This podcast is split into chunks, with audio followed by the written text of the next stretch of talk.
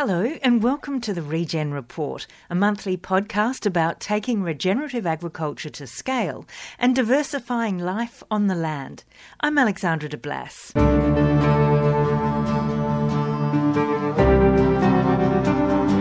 In this episode, we head south to Tasmania to meet Sam and Steph Trethewey, founders of TasAgCo, a regenerative startup business producing beyond sustainable beef.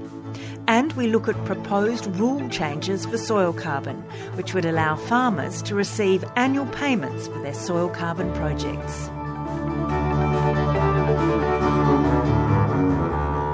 Sam and Steph Trethewey are the founders and directors of the Tasmanian Agricultural Company.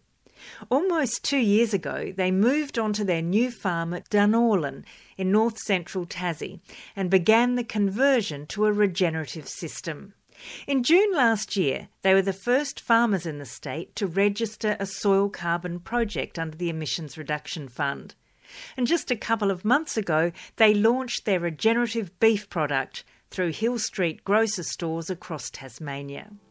I caught up with Sam and Steph on their property overlooking spectacular mountains, green rolling hills, and mobs of thriving cattle.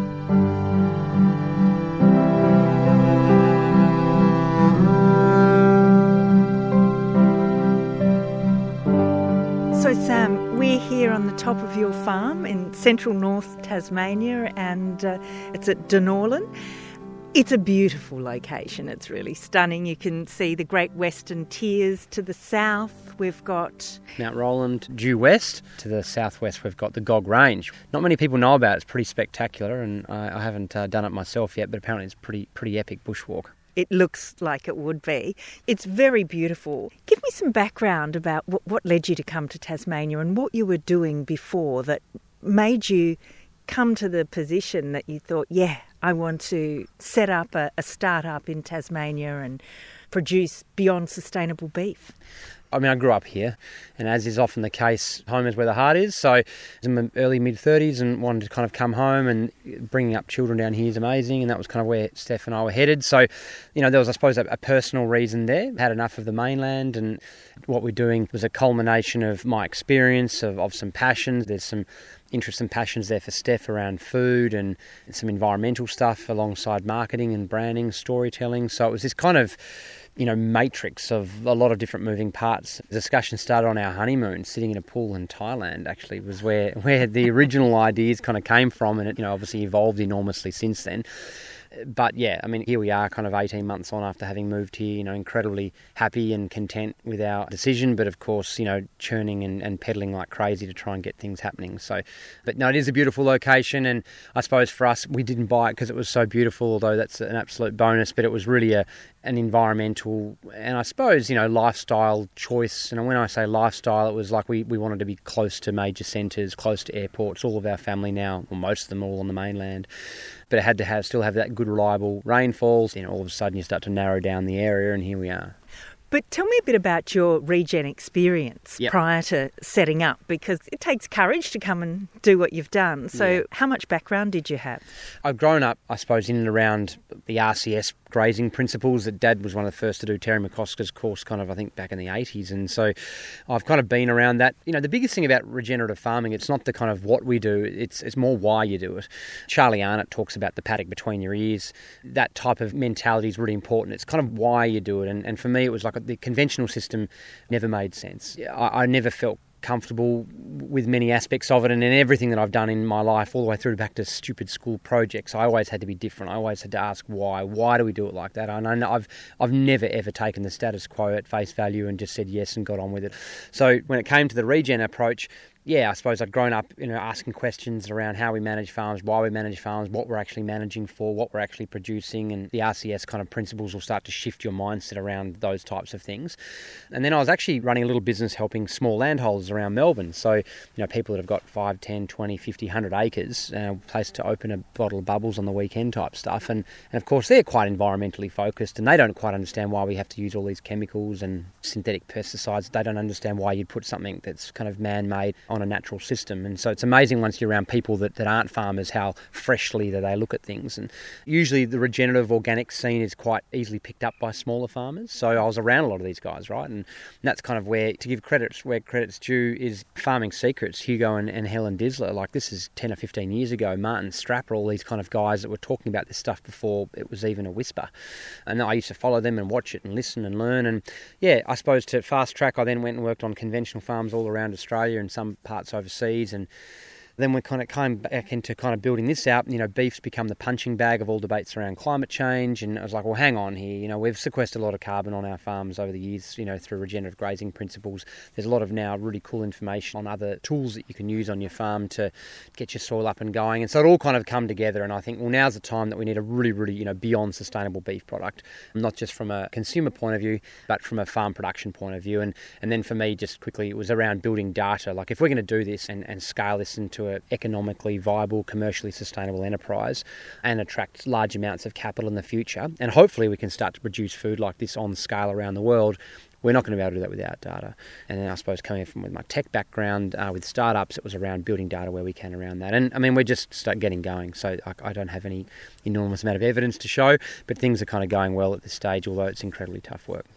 When you say building data, what, what, do you mean by that? Basically, if I can create a data point around it, I'll do it. So let's start off with the carbon piece. It's one of the main reasons I went with AgriProve was because it's got that you know internationally validated, signed off on UN Paris Agreement, Australian Emissions Reduction Fund testing methodology. And so there's two pieces around that. Is it's it's the most rigorous testing methodology.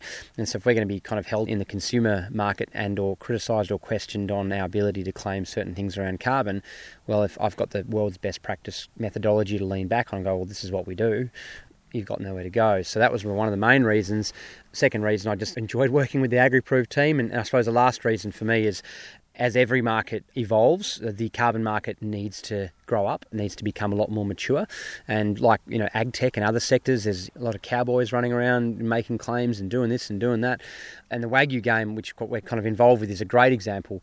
After 30 odd years now, it's, it's gaining some maturity. And, and what I mean is, if I can use the analogy of the Wagyu game, is that the guys that focused on data and breeding good animals and focusing on good production and good commercial stuff, and as I said, focused on that data and that genetics and the estimated breeding values and all that stuff, is they're the ones now in a mature market that are being rewarded and, and are fetching big money for their genetics and their carcasses and whatnot, right? Whereas the guys that just joined anything and got anything pregnant because it was a Wagyu, they're the ones that can't keep up and are going broke. And I would say the same is the same for the carbon pieces. Given the testing methodology that AgriProve use, that in time as more maturity comes into the carbon market, they will be a high value carbon credit. They will be the credits that are internationally recognised that, that we can sell and, and pitch and make more money from, as opposed to some that perhaps don't have the same level of rigorous testing methodology. So without digressing the conversation too much and getting back onto your uh, original question as to what data points, I mean everything from we do blood tests on animals, we do feed tests, we do plant tissue tests, we do soil tests, you know, linking up what trace elements and minerals are available in the soil but aren't available to the plant. And then, but if they don't pop up in the plant, sometimes they pop up in the animal. So, what does that look like? Why does that happen? Our commercial data, like, you know, let's talk kilos of beef produced per hectare or our gross margin per hectare, like, that's what farmers understand. So, any and all of those environmental, farm production, and commercial data points that we can build and trace so, as I said, in five years we can turn around and go, well, we do produce as much or more or whatever kilos of beef per hectare. Our inputs are actually 20 or 30% or whatever they are of a conventional system. And we're producing, we believe, a better quality product. And or even if it's the same quality product with less inputs and we're maintaining productivity and we're having a, a kind of a net positive impact on our farm environment, why wouldn't you do it? So um, that's why we're building the data and that's the, some of the data points that we're working on.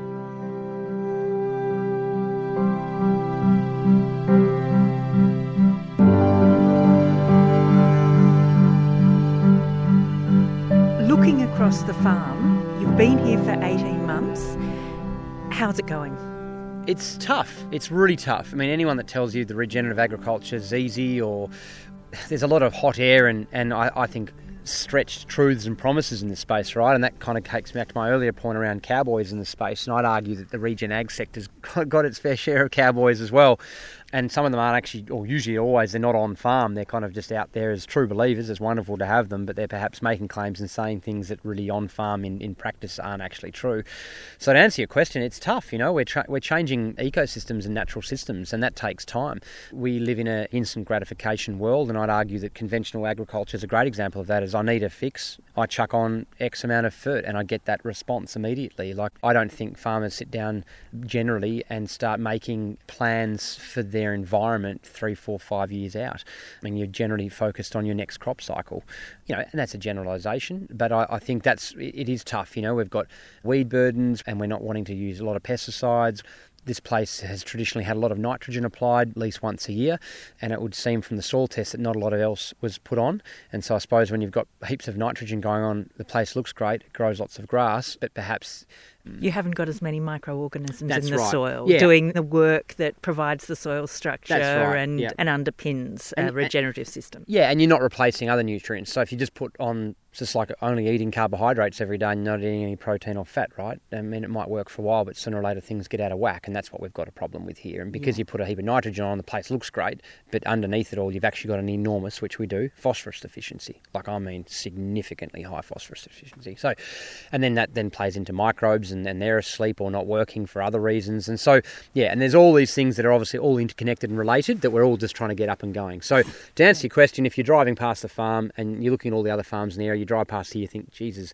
what are those guys doing? You know, you It's know? not that bad. No, it's not that bad. No, no, you're right. No, I suppose if you don't know, it looks pretty beautiful, yeah, it does actually. look beautiful. But I suppose if you're a farmer and you're looking at the place, you're going, oh, that place looks like it's struggling a bit.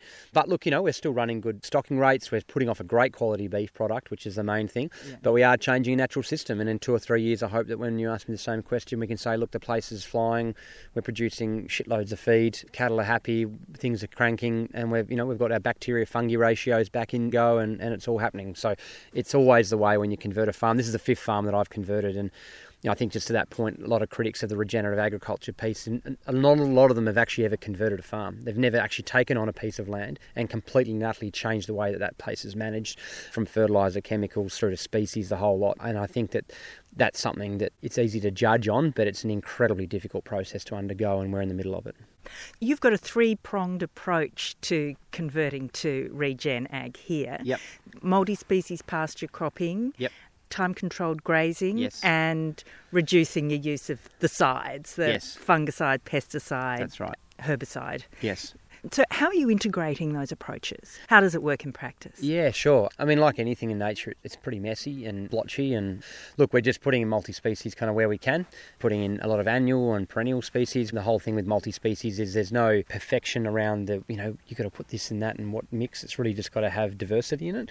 So we're just chucking that in, you know, wherever we can, knowing that when we put it into a paddock, that we can't have that paddock being grazed for six, eight, or ten weeks or whatever it is, which means that comes out of rotation. And we do have a lot of animals on here at the moment, so it's kind of difficult to lock up those paddocks and store them. So, what's the size of the property? How many animals? Um, so we're running all up. We own about two and a half thousand head. We do have a few farms that we're working with on a more of a short-term basis, just to carry some animals for us whilst we're kind of growing. We run ourselves just under fourteen hundred acres across two kind of locations that are very close by, and we lease a lot of land in and around that as well, which is included in that total. And so I suppose that's got its own challenges. You've got some guys like that we lease off, you know, nearby, and they have expectations around how their land should be kind of managed, which perhaps isn't coming from a regenerative approach, and that's always a little bit tricky. But you know, we just try and communicate and do what we can do and work through that. So, time control grazing. I mean, the farm's always been generally quite well run on that regard. It's always had a good, good solid rotation. They're dairy farmers by background, so they already have the paddocks kind of set up for that. Although you know our mob sizes and, and operations very different. So this year we're actually going to rip out nearly every single fence and start again. And so we've got some major infrastructure upgrades to happen. And then the last piece is yeah, just reducing the use of chemicals. So to be completely upfront, we do on occasion spot spray in the odd spot, which I think as far as it hitting or knocking back microbiology and, and impacting our animal performance, it'd be pretty long bow to say that that's impacting those things. I think hyper concentrated areas as and when required as we kind of go through this transition program is acceptable. And I think that's one of the great things about the regenerative movement is at the moment and I say at the moment there's no this is right this is wrong type thing unlike organics where there's a kind of blanket yes no right wrong black and white. So I suppose it, it's helpful to have those tools when you need them but of course the idea is to move away from them completely What sort of numbers of species are you including in your multi species pasture crops? Some of them range between kind of seven and eight in a mix through to, I think we've had up to 34 in a mix. There's a little bit of a contest that happens in uh, regen ag with how many you know species you've got in and like I said there's no perfect number you just yeah. need that diversity of brassicas legumes cereals grasses and some chenopods and so, yeah, that's really the secret sauce. So it really depends on what we're doing. So we've got our winter forage crop, which we've got lots of turnip and kale and stuff like that. We're trying to kind of grow out to a you know 20, 30 tonne of dry matter per hectare. That's only got six or seven things in it because, to be honest, I mean, a little bit of it's all good, but really we're trying to just grow out that bulk feed for the cattle in the middle of winter. But of course, those paddocks that we're just trying to improve and, and trickle up and, and excite, we're happy to throw as much in there as we can. And how are they performing?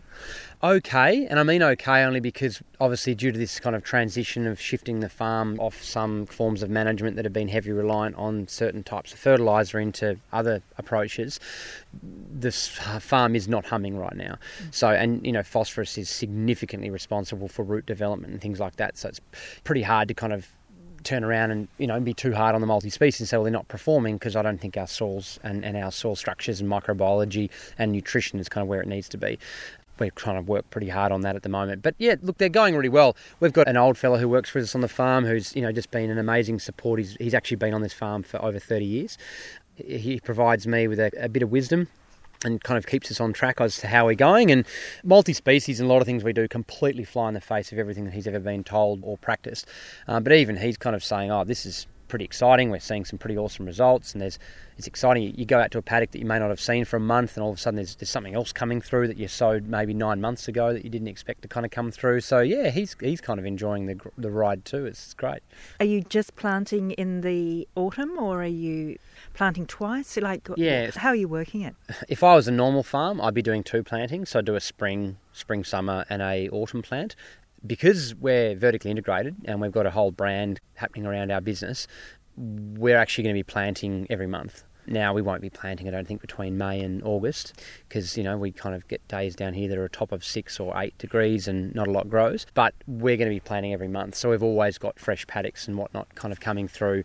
Starting to get some pretty high profile people wanting to come and look at the farm and do stuff. So I, I, think also from a going back to my startup days, providing a bit of a theatrical support to what we're doing is we need to have fresh crops coming through all the time, and we're kind of managing that as well. Okay, well, why don't we leave this high perch yep. and go down and look at some of the nuts and bolts? Yep, no problems. Dog, get up.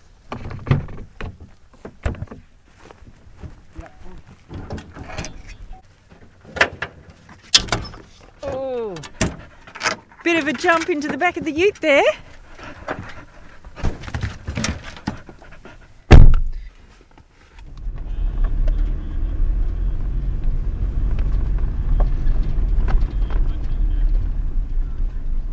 Here we are.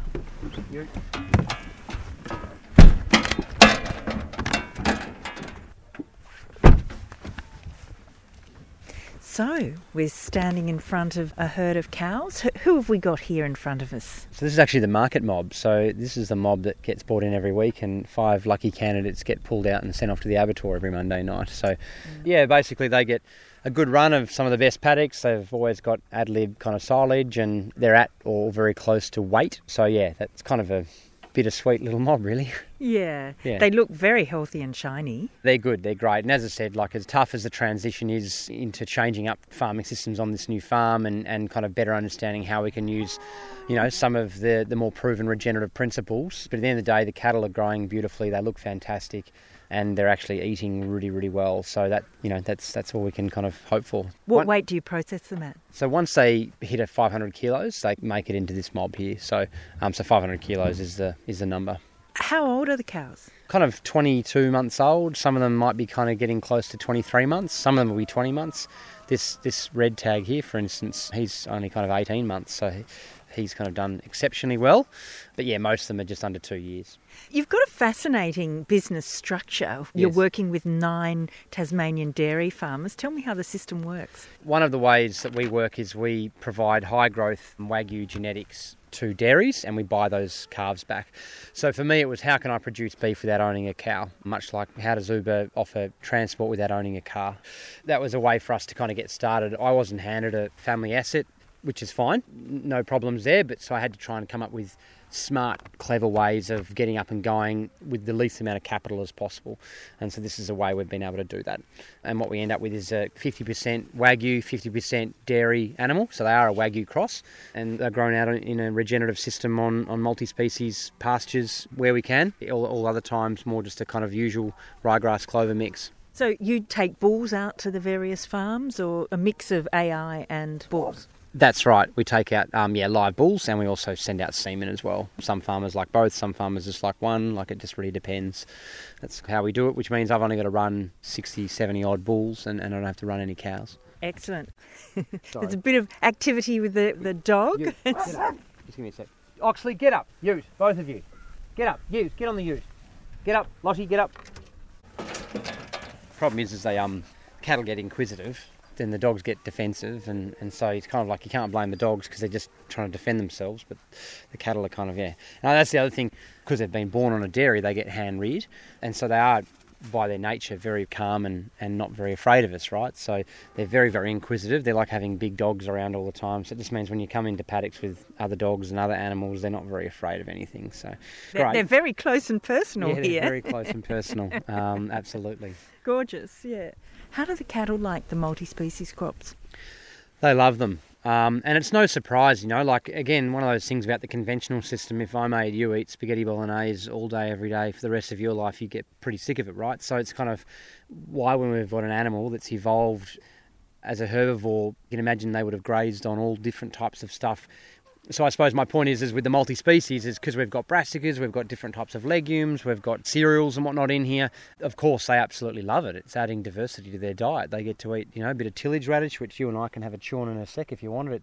It's quite spicy. It's like a, it is a radish. It's um, called daikon radish if you buy it at the supermarket. So they love it, and so they'll often hit the multi-species first, and then, then they'll start to go on to the boring stuff after. You've had a big change in in the fertilizer application on this property compared to how it was managed before. Yes. What are you applying, and how are you managing the yep. transition? delicately up into some points unsuccessfully uh, and now kind of on the right track. And again, it's that whole transitioning a farm, you know, to a different type of system. And I kind of did the, the wrong thing by the farm and kind of pulled it off conventional synthetic fertilizers all of a sudden. And, and I really believe it's just fallen flat on its face.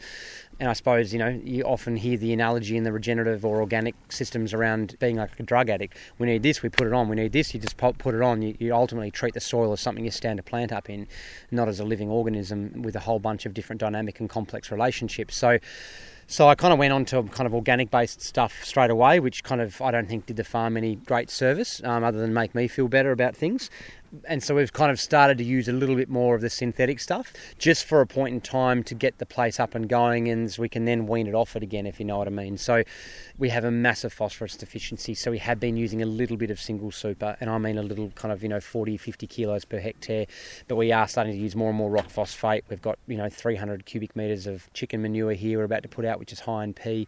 So we're absolutely 100% committed to and moving towards more organic stuff but we have where we're required and where needed been using a little bit of the synthetic stuff just because we needed that water soluble, high impact, immediate shot in the arm. And we needed that for a number of different reasons. But I suppose in time, we, yeah, we're transitioning out of that. Now, you strike me as incredibly busy with this whole hmm. startup business. And I was having an interesting chat with Rebecca Gorman the other day. She's a regen beef producer from near Gundagai in New South Wales and also plays quite an important role in land to market. And we were talking about that mechanistic worldview versus a holistic worldview, and a lot of the farmers in her producer group talk about a really important aspect of regen agriculture is removing the amount of stress in the system. When you, you've got a lower input, more natural based system, part of it is moving away from that grind as you're in the transition process, how do you see that sort of dynamic and that thinking? I can see once you're up and going and things are humming in, in a couple of years that perhaps it will be less stress, perhaps.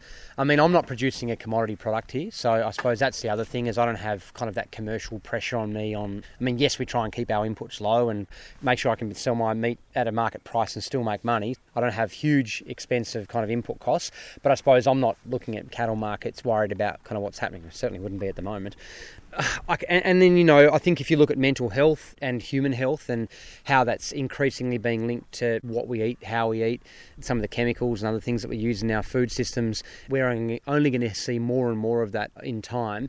And then you look at you know regenerative or organic farmers, and they often are very relaxed and easygoing, and, and I I think perhaps are healthier because they don't use those chemicals, they're not around them. And I've been covered in Roundup, I've been covered in all that shit before, and I've lost my hair from it, and, and all other types of of stuff. And I, I think that perhaps we're going to see more and more research come out about that. And I think that does play into mental health, stress, pressure. And you've only got to listen to Zach Bush in the US to see what they're finding out over in the US and how that works. So, so I think I can see it in some ways to be completely upfront and talking from a farming perspective, it is an incredibly difficult system. There is no support. I cannot ring up my local agronomist. I cannot ring up my local farm supply store. I have no technical support locally at all. So I think it's an absolute illusion to consider that regenerative farming is, is less stress. I think it may be and will be once we get up and going, once I work out what I'm doing, but it's a pretty lonely ride. A lot of the time, when you're trying to use these different teas and compost bits and bobs,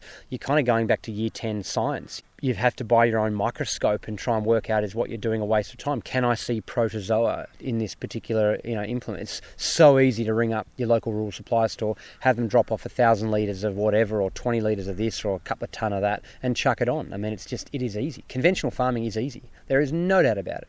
And the reason it's so successful and so widely adopted is because it's easy. I'm not saying it's it's an easy run. You know, farming's tough. You're dealing with a lot of uncontrollables. But as far as managing your inputs and and actually working on your agronomy, it's a pretty simple formula, and that's why it's been so effective and so powerful. And now all of a sudden, we're having to create the wheel, and there's a lot of trial and error. So I suppose just to wrap up that is the great thing about regenerative agriculture is there's so much support, albeit only online, but you've got great networks with Twitter and Facebook and all this where there are people, and it's all a very much all inclusive. A rising tide floats all boats. I don't think there's a lot of competition. Everyone's trying to help each other, and they're doing it for the greater good. They're doing it for land, human health, environmental health, and with with that comes a lot of collaboration and support. So, you know, it is a lonely ride every day of the week, but I know that I've got on my phone access to some people around Australia, New Zealand, and overseas who are running incredibly top notch, fast moving, competitive, commodity based businesses with regenerative practices, and that they're, they're there when I need them. But day to day, it's, it's a very different experience. If we want to transition at scale, what, what's the challenge for, for agriculture in order to enable that transition? Well, I think the good thing about the conventional system is it's generally systematised, right? An agronomist in Victoria is going to give you a similar kind of analysis and reading of a soil test from an agronomist in northern New South Wales. Like they're trained the same, it's all very systematised. And so I think regenerative uh, is going to not have to move to that system because that's that reductionist kind of approach where can break things down into simple things to easily manage. It's great for the human brain, but from a natural system point of view, we compromise things left, right, and centre. So, but I have to say that there are some things in the regenerative space that could perhaps be systematised or, or moved around or changed to, to make it kind of easier to get on with. But um, I, I don't know to answer your question, and I think that's why we're building data. If we can show that it's better or that it's as good and it's cheaper or it's more effective or all those things, people will find a way of making it happen. And I think increasingly now we're starting to see some great consumer focused communications and brands and stuff get out there to spread the good word. And as there is more demand, there will be more supply, and farmers will find a way of making it doing. But you know, I generally find there's a lot of people, especially in my age group, that are starting to look at this and think, okay, what what is this, and what's this going to be, and how's it going to work, and and they're interested, and I think that's fantastic.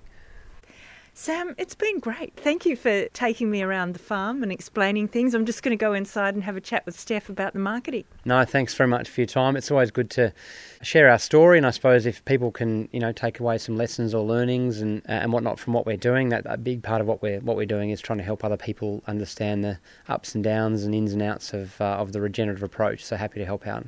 Thanks very much. It's been a pleasure. Thank you.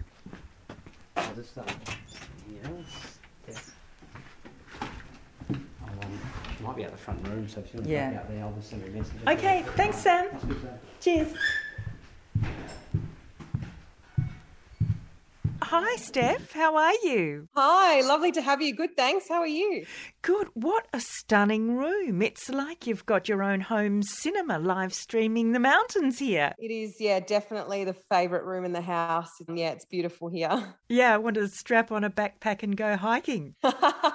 well, feel free to do so. I, I don't hike, but I love enjoying the view. so, Steph, you're the Director of Brand and Marketing at TasAgco. You launched your beef product two months ago and you're now in 10 Hill Street grocer stores around Tasmania. How did it feel to finally do the launch? Yeah, it was is a massive relief to be honest. You know, we've been working so hard on this business from concept right through to being on a plate. It's taken pretty much 3 years of hard work to finally get product to market. As you know, cattle take a while to um, grow and it's not an easy process. It's not a quick process. So it was really rewarding and it is really rewarding to start to see some of our hard work pay off. How's it going now that you're two months in? Yeah, it's going well. We're actually really excited to be looking at some other markets outside Tassie. So that's our focus at the moment. Um, we're chatting to a butcher in Melbourne and a few others around the place to take our regenerative beef to the mainland. So that's really exciting and just starting to spread our wings and constantly learning and growing. And yeah, it's been, been a bit of a journey.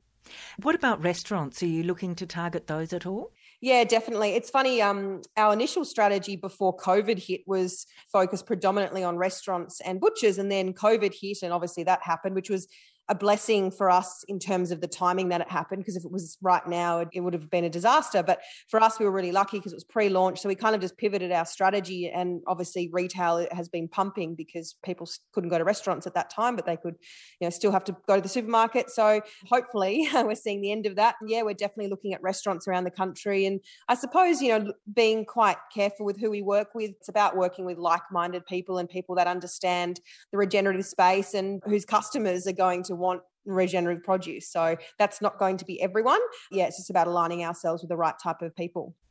What role does having a soil carbon project play in marketing to the consumer and to restaurants and whoever? Oh, an enormous role. I mean, we've seen in many different industries, many different things that come and go is a lot of greenwashing, particularly when it comes to marketing. And, and that's something that we've been really wary of. And we really want to build a brand that has a lot, lot of integrity behind it. And data is key. You can't fight the science and you can't fight the data. So for us, a lot of the ways we farm or the ways we farm are regenerative, but where's the data to show it? So we've been doing our own testing on farm. We're collecting data, everything from plant tissue tests, blood tests of our animals, our own soil tests. But then at the heart of that, you know, our mission is to eventually be truly carbon positive. And what that means, as you would know, is basically proving that we can sequester more carbon than our entire operation emits and doing that through regenerative farming. And the way to measure that obviously is through our soil carbon project, which we selected AgriProve to do that because it was the only one with protocol that, you know, was eligible under the UN Paris Agreement through the Emissions Reduction Fund. And that was really important to us, particularly from a consumer point of view, because we need to have that credibility behind us and we don't want to be out saying things if we can't prove it. I love the videos that you've produced for Tas Ag Co. They're so luscious and cinematic. You were a TV journalist prior to farming. How has that influenced your approach to the business? Initially, I wasn't sure how I would fit into the business because it's pretty intimidating going from the city and the bright lights of the city and TV to living on a farm. And I guess being a farmer in many ways, I wasn't sure how I'd fit into this business, but it became pretty clear pretty quickly that, you know, a lot of the value of our business is in the brand and will be in the regenerative space. And marketing is so critical to that. So I love telling stories. It's yeah, my passion. So I'm really excited that we're able to build a business to consumer brand that can connect with people and tell our story. And that's where a lot of the fun is for me in my role. So I'm really enjoying it. You've been tracing your journey on social media through Facebook and Instagram. How valuable has it been for you to share your journey in this way? Oh, it's been such a blessing that we started sharing our journey before we even had a product that was in market. Initially, I was like, oh, is it worth it? But it's really nice to have that backstory and to take people on that journey with us. And, you know, it's a really powerful tool. We've had butchers, chefs, restaurants approach us via social media purely because they've been following us or they've seen our video or whatnot. And funnily enough, we've actually recently just hired a full time worker, Tom, a, a young guy who's joined us.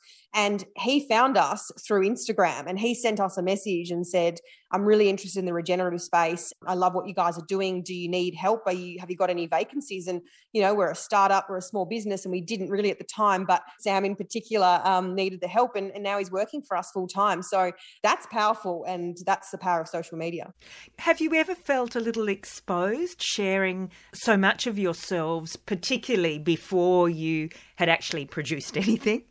Um, I'm used to not used to oversharing, but I suppose being in journalism for most of my career, that's where the emotion is in in being honest, open, transparent, and that's really important. So yeah, I suppose especially in the regenerative space, like it's quite a new concept and haters are going to hate. There's people that are skeptical about it and whatever. We've just sort of taken the approach you do you, we'll do us. This is what we believe in. This is our journey take it or leave it. But for the people that enjoy following us, we have made a real effort to, I guess, bring them along for the ride. And it's not always easy. It's, you know, the Instagram photos look great. But, you know, for anyone who's watched our trailer, um, our trailer video we released a couple of months ago, you know, it's been hard too. And, and we've tried to be open with some of the emotional stuff as well. And I think that's really important. What is your biggest challenge from the marketing perspective? I think our biggest challenge is educating the consumers and the market about what regen ag is.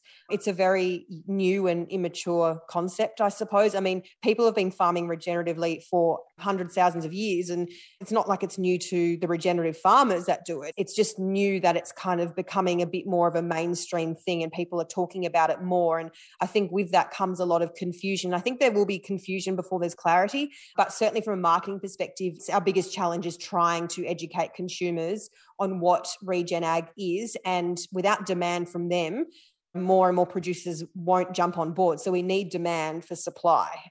How do you see the regen ag movement moving forwards? Hmm.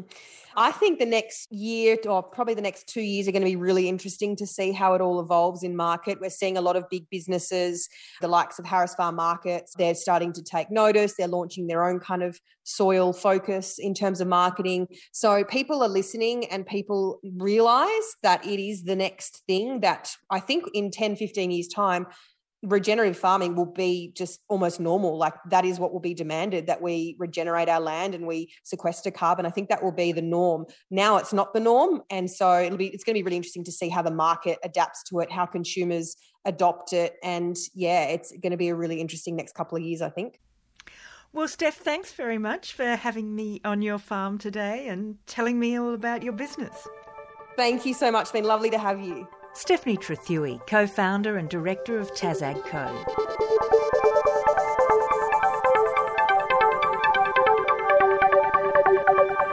The team behind AgriProve, the soil carbon company that supports this podcast, has been out and about at events over the last month, including Farm World in Gippsland and the Farming Matters Conference in Albury. Matthew Warnken, AgriProve's managing director, particularly enjoyed catching up with some pioneers in the regen space. Previously, they were locked out of soil carbon projects, but that has now changed. The sticking point was how to measure the effectiveness of activities that build soil carbon. To be eligible for a project, you have to do something new or materially different. AgriProve has done a lot of work on quantifying material difference in the field, and this has opened up new opportunities for those early adopters of regenerative agriculture. So last year we did a lot of work around showing materially different land management practices uh, as opposed to new. Now, this may sound like a whole lot of administrative technicalities, but the great thing about those conversations was that now there was an opportunity for those pioneers to participate in projects because they were doing things that are materially different and will be materially different over the next 10 years. So, seeing a lot of enthusiasm to take up that opportunity to get farms baseline and create that ability to participate in the carbon market. To be paid for carbon credits under the Emissions Reduction Fund, you need to be registered for a project with the government's clean energy regulator. But there are also voluntary markets and a range of independent verification systems. It can be a bit confusing, and one of the most recent high profile announcements has been the $500,000 soil carbon deal between New England grazier Wilmot Cattle Company and Microsoft, the IT giant. For people who are wanting to wrap their heads around the carbon market, how would you explain what's happening at the moment? So, what's really positive is the focus and the attention that uh, soil carbon is receiving, both from a, a, land management practice to improve farm productivity and also as a way of generating additional on farm revenue. I guess there's two key aspects that we talk about with landholders looking at entering into those markets. And, and one is the certification program, and then the second is who's buying. So, with the Australian program, the certification is from the Australian government. So, it's actually a compliance based certification program so every carbon credit issued comes with the full backing of the Australian government. So it's not a voluntary certification program where the backing is provided by whoever's doing the certification of the certificates. The main point for landholders is looking at the quality of the certification. So you've got a program backed by the Australian government uh, in terms of those ACCUs being issued. And what that means is that there'll be compliance buyers, there'll be government buyers, and there'll also be voluntary uh, market buyers. Whereas a voluntary certification program, whoever's running that certification program, can only ever be purchased under a voluntary arrangement. And that's that's where you run into issues in terms of well, what is the future demand for those voluntary certified carbon credits. For AgriProve, we firmly believe the best no regrets scenario for landholders to maximize their future earnings from carbon markets is to go with a compliance certified program, such as the Emissions Reduction Fund, where those credits that are issued do count to Paris and do count to our national targets.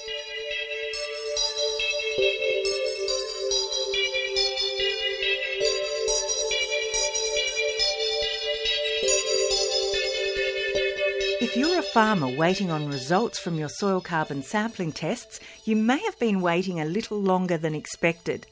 Labs around the country are scaling up to meet the growing demand for testing as the interest in soil carbon projects escalates. I caught up with Graham Lancaster, head of the environmental labs at Southern Cross University, at the Farming Matters conference, to find out how they're handling the extra workload. I'm the manager director of the Environmental Analysis Laboratory at Southern Cross University. I started up as a student 30 years ago, and now we've got over 50 staff. So it's a very busy job. We're a commercial research and teaching laboratory at the university, so owned and operated by the university, but to support all the research and teaching and the new regen ag degree as well. So a big task.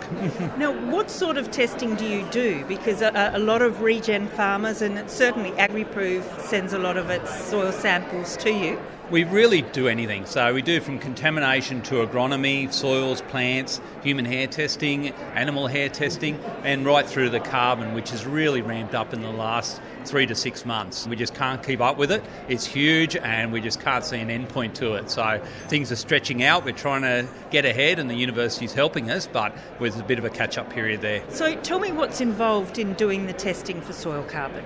Soil carbon, to dry the samples, we, they come as cores often, so they're, they're a metre long for the metre samples. So we got a container, a full container, and turned it into a drying oven. So we dry all the samples straight away, but then we've got to go through a huge crushing process. There's a lot of work involved to separate out the two millimetre fraction from the rest, the rock from the, the carbon. Uh, and then we've got to homogenise the core down to a, a powder and then we've got to treat it with acid to remove the carbonates, and then we put it through a LECO combustion analyzer for the organic carbon, and it's all accredited testing. So it's a lot of procedure and a, a lot of work involved. How long does it take to test each sample? The testing goes through a whole process. So generally, a sample and a core takes about a week to test. But we've got such a backlog and they go through in batches, we're getting anywhere from 500 to 1,000 samples a week. We've got three LECO carbon analyzers at the moment. We've got another two on order, um, and that'll ramp us up a little bit. I'm sure that won't get us ahead. So it's just a continual battle trying to, to keep up with the market. How many samples were you getting a year ago? Oh, a year ago, we are probably only getting one to 200 a week it's probably fivefold to tenfold than what we were. We service all of Australia, so we've got clients coming to us now promising 17,000 samples this year. Uh, another client with 10,000, and those sort of numbers are just scary. So, how do you see this industry evolving from the sampling side of things? Because measurement is a key element of having a soil carbon project in Australia under the Emissions Reduction Fund. Yeah. Look, it's so important getting this measurement right. So we're all, all accredited for it and we put a lot of time and effort in doing it right.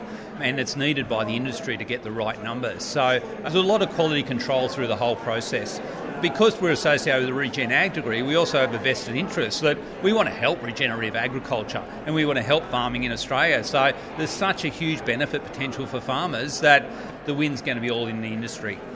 Will labs across Australia need to ramp up to be able to deal with the demand for soil sampling for carbon?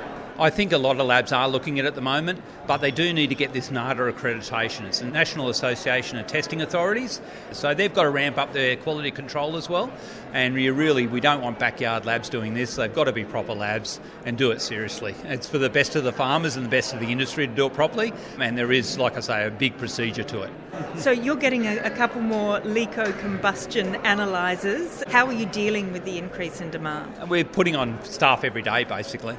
It's just constant. A lot of labouring staff on just crushing soils and putting it through special grinders uh, for the sample preparation and sieving the samples at two mills. So it's very intensive work, but we also have a lot of the specialised analysis, so we're putting more analysts on as well. So we've got a lot of students coming through. We can move into analysis as well while they're between jobs or looking where they want to go after university. So we have a, a staffing base there, which works really well with the university. How many more staff do you think you've put on to deal with this carbon demand? I'd say at least 10 staff at the moment specialised to that project, and we're still only ramping up and tapping the surface of what we need.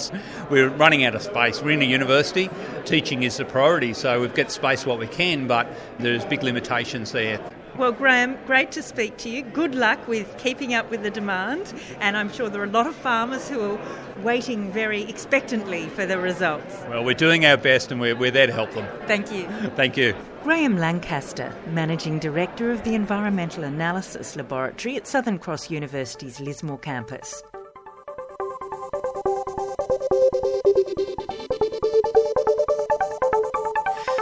Carbon projects under the Emissions Reduction Fund are governed by the Carbon Farming Initiative legislation and specifically the Agricultural Systems Methodology of 2018. In order to be paid for building soil carbon, a farmer needs to physically baseline the carbon in the soil and then measure it again within five years. After the soil is sampled in the paddock, it's sent to the lab for analysis. Once the results are complete, they go through a set of around 160 calculations before the results are submitted to the regulator and the farmer can be issued with their carbon credits. It's a time consuming and expensive business. To improve efficiencies and reduce costs, the regulator and the industry are looking to update the system, moving from a measure and measure approach to a measure model measure system. The modelling component would enable farmers to receive annual payments for sequestering carbon. After the initial baseline, remote sensing satellite data would be used to estimate increases in soil carbon before the next field test in the paddock. The soil carbon industry is involved through the Soil Carbon Task Force of the Carbon Market Institute. Matthew Warnken co chairs the task force. Under the current uh, setup, credits are only issued when there's a measured increase in soil carbon, which actually have to go out and do a physical round of sampling. The new proposed changes or updates in the 2021 method would bring on board satellite remote sensing technology so that you could look at getting annual issuance of credits so, for example, using satellite data that's highly correlated to soil carbon and using that data to show that there's uh, been an increase in soil carbon opens the opportunity for lower costs and annual issuance of credits, which then just improves the overall uh, economics and attractiveness of, of running a soil carbon project and making it even easier to participate. So that means that farmers could be paid once a year rather than once every five years. Yeah, exactly. So, as you can imagine, there's a lot of technical detail to go through. But probably the other thing that's exciting about this uh, approach of integrating remote sensing satellite uh, technologies is the improved data that we'll get not only for carbon but for a number of other aspects to do with natural capital or, ecosystem services. So that will reduce the costs of measuring and monitoring ecosystem services and get better information about how landscapes are performing over time. Now, what that means to, to farmers is as we get better at measuring these kind of indicators and you know things like biodiversity, things like water quality, uh, even potentially things like soil organic nitrogen, which all have a bearing on overall landscape function. As we get better at measuring that data and those changes, we'll also be able to get better at monetizing that or opening up new markets, such as the Queensland Land Restoration Fund, where the Queensland government was paying landholders for those associated co benefits ecosystem services with running soil carbon projects. So the new method new improved data, lower cost data, remote sensing, annual issuance of carbon credits, and opening up access to new market opportunities like biodiversity, like water quality, and so on. We see a lot of upside in early participation and in helping to frame and access those markets.